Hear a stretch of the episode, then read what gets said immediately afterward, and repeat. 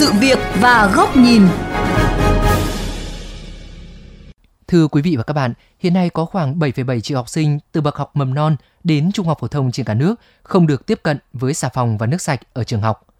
Mặc dù một số trường đã đầu tư cải tạo các nhà vệ sinh đạt chuẩn, tuy nhiên công tác quản lý, vận hành, bảo quản các nhà vệ sinh tại trường học còn nhiều điều bất cập.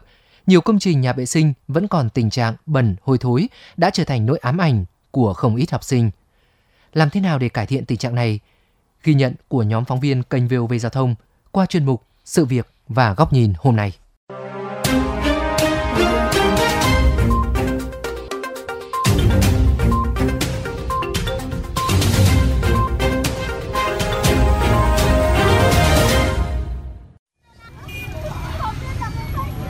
Thưa quý vị và các bạn, khảo sát nhà vệ sinh tại một số trường học công lập trên địa bàn Hà Nội xây dựng cách đây hàng chục năm, phóng viên VOV Giao thông ghi nhận nhà vệ sinh đã xuống cấp, đường ống nước không đảm bảo nên bốc mùi, tường nứt, thấm rột. Với số lượng học sinh đông, nhà vệ sinh thường xuyên rơi vào tình trạng quá tải. Nhiều nhà vệ sinh dù đã được xây sửa duy trì với kinh phí lớn cũng không thoát khỏi tình trạng bốc mùi. Một số phụ huynh học sinh phản ánh con thấy nhiều bạn cũng không xả nước con đi sau đây là con biết dạ không có nước ạ à. có khi có có khi không học sinh nào có khi bị tắc nước ấy cháu ít khi đi trường con tôi thì ừ, được xây dựng từ lâu rồi. Nên là nhà vệ sinh thì cực kỳ xuống cấp. Đặc biệt là những cái ngày mưa ấy nó nép nép bẩn kinh khủng xả nước thì hỏng vòi rửa tay thì cũng không thể mở được. Theo tiến sĩ Nguyễn Tùng Lâm, Chủ tịch Hội Tâm lý Giáo dục Hà Nội, sở dĩ học sinh thường ngại, thậm chí sợ đi vệ sinh ở trường chủ yếu là do ác cảm về sự hôi thối bẩn thỉu. Mặt khác, một số nhà vệ sinh chưa đảm bảo sự kín đáo và tách biệt rõ ràng giữa khu nam và nữ, nên học sinh chưa thực sự thấy an toàn. Số liệu thống kê của Bộ Giáo dục và Đào tạo cho thấy, năm học 2019-2020, trung bình mỗi trường có 6,62 nhà vệ sinh. Tỷ lệ nhà vệ sinh đạt chuẩn theo thông tư số 13 năm 2016 đạt gần 70%, tăng so với năm học trước. Tuy nhiên, vẫn còn không ít các công trình vệ sinh quá cũ, kém chất lượng, không đảm bảo vệ sinh. Phân tích về nguyên nhân dẫn đến tình trạng này, tiến sĩ Nguyễn Tùng Lâm nói. Vẫn còn đâu đó những đồng chí hiệu trưởng lãnh đạo nhà trường chưa thật quan tâm thì những nơi đó sẽ bị ảnh hưởng. Thứ hai là không quan tâm đến cái việc dọn vệ sinh thường xuyên tức là cái người phụ trách lao công và các cái điều kiện nước nôi nó không tốt thì cũng gây ra. Vì nó không thường xuyên chặt chẽ do đó cái việc giáo dục học sinh có cái ý thức giữ vệ sinh chung bảo vệ của công nó cũng kém trong khi thiếu vốn thiếu ngân sách đầu tư nâng cấp các công trình vệ sinh trường học là những vấn đề các trường học ở khu vực ngoại thành đang phải đối mặt, thì các trường ở khu vực trung tâm đô thị lại đối diện với những khó khăn do diện tích hạn hẹp, không đủ để mở rộng. Bà Nguyễn Thị Thúy Minh, hiệu trưởng trường tiểu học Đông Thái, quận Tây Hồ, Hà Nội phản ánh. Hiện nay nhà trường có 3 khu vệ sinh, 12 phòng vệ sinh tất cả thì cũng đã đáp ứng được mức tối thiểu cho học sinh toàn trường với cái điều kiện trường khá là đông diện tích thì chưa được rộng cho lắm cũng là một cái khó khăn khi mà giờ ra chơi cái mật độ học sinh vào nhà vệ sinh khá là đông Mặc dù tại một số trường, ban đại diện phụ huynh đã đề xuất hỗ trợ nhà trường thuê dịch vụ dọn nhà vệ sinh nhưng lại vướng ở quy định. Trong khi đó, có trường thu phí nhưng không đảm bảo duy trì công tác vệ sinh thường xuyên. Một phụ huynh có con học tại trường tiểu học Vĩnh Tuy, Hà Nội nói cháu đi học về thì cũng thấy kể chuyện là nhà vệ sinh của trường ấy không có giấy vệ sinh ấy.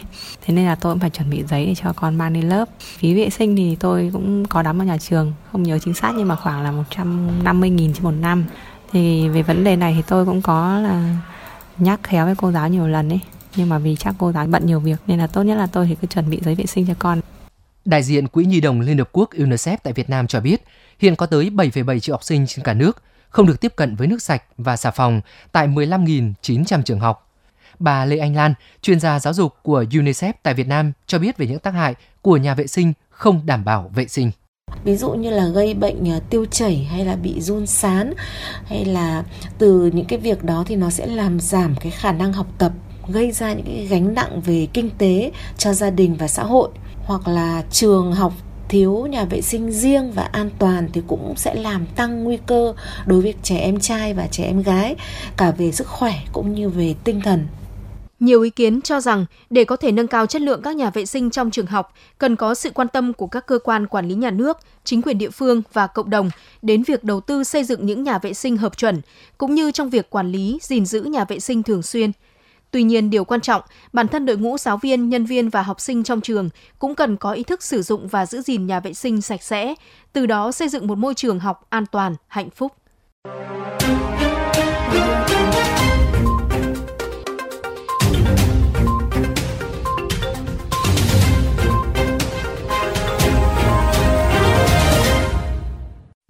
Thưa quý vị và các bạn, xây dựng và quản lý hệ thống nhà vệ sinh đạt chuẩn, sạch sẽ là điều cần thiết để hạn chế những ảnh hưởng đến sức khỏe, tâm lý của trẻ nhỏ, cũng như hạn chế các bệnh lây nhiễm trong trường học. Để làm được điều này, trước hết cần sự thay đổi tư duy của người đứng đầu cơ sở giáo dục và đào tạo. Đây cũng là góc nhìn của kênh VOV Giao thông qua bài bình luận có nhan đề Tư duy công trình phụ. Nói gì thì nói, dù có là trường chuẩn quốc gia hay quốc tế mà những đứa trẻ phải bịt mũi khi đi vệ sinh, đó là một điều rất khó chấp nhận. Bởi hiện tại ở các đô thị, phần lớn thời gian trong ngày của trẻ em là ở trường. Tần suất sử dụng nhà vệ sinh trường học của trẻ em có khi còn nhiều hơn ở nhà. Nhưng thực tế, rất nhiều trẻ đang phải nhịn đi vệ sinh chỉ vì quá sợ. Có trẻ nôn ọe, có trẻ phải đeo khẩu trang và nín thở mỗi khi bất đắc dĩ phải vào nhà vệ sinh. Chúng thường chọn cách nhịn vệ sinh, đợi đến khi về nhà, ảnh hưởng trực tiếp đến sức khỏe cả trước mắt và lâu dài của trẻ em. Đây cũng là một trong các yếu tố làm giảm hứng thú đến trường, ảnh hưởng tiêu cực đến cảm nhận của trẻ về sự quan tâm mà người lớn dành cho chúng. Một khu vệ sinh sạch sẽ để trẻ em thoải mái sử dụng rõ ràng là việc rất đáng đầu tư.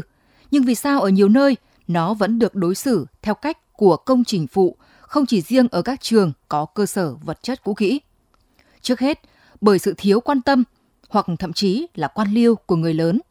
Tại nhiều nhà trường, thầy cô sử dụng khu vệ sinh riêng, không dùng chung với học trò, còn phụ huynh thì sáng đưa, chiều đón, cũng chẳng mấy khi ghé vào dùng thử để biết thực hư ra sao. Cuối cùng, chỉ những đứa trẻ biết với nhau, than với nhau về sự khó chịu. Thứ hai, có thể người lớn không quan liêu nhưng lại chỉ kiểm tra nhằm vào những lúc vừa mới dọn dẹp nên không phát hiện ra rằng nhà vệ sinh chỉ sạch nhất thời, hôi bền vững.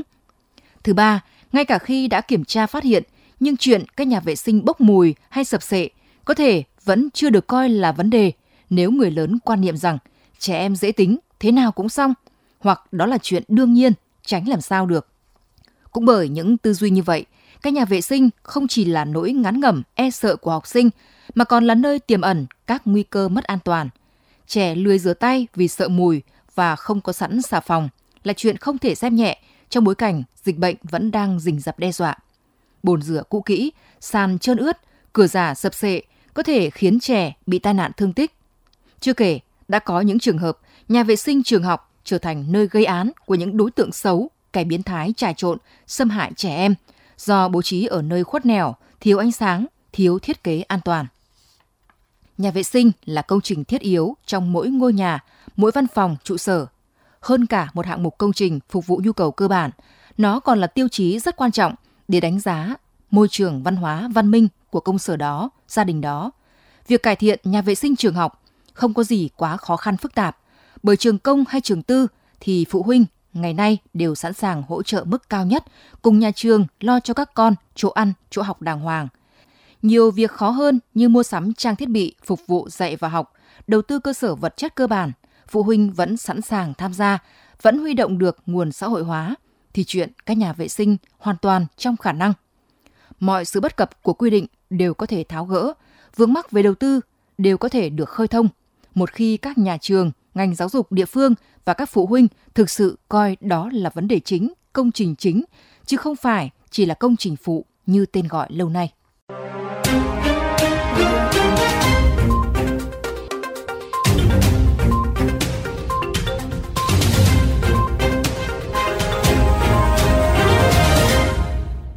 Đến đây chuyên mục sự việc và góc nhìn với chủ đề khi nhà vệ sinh trường học trở thành nỗi sợ của con trẻ cũng xin được khép lại.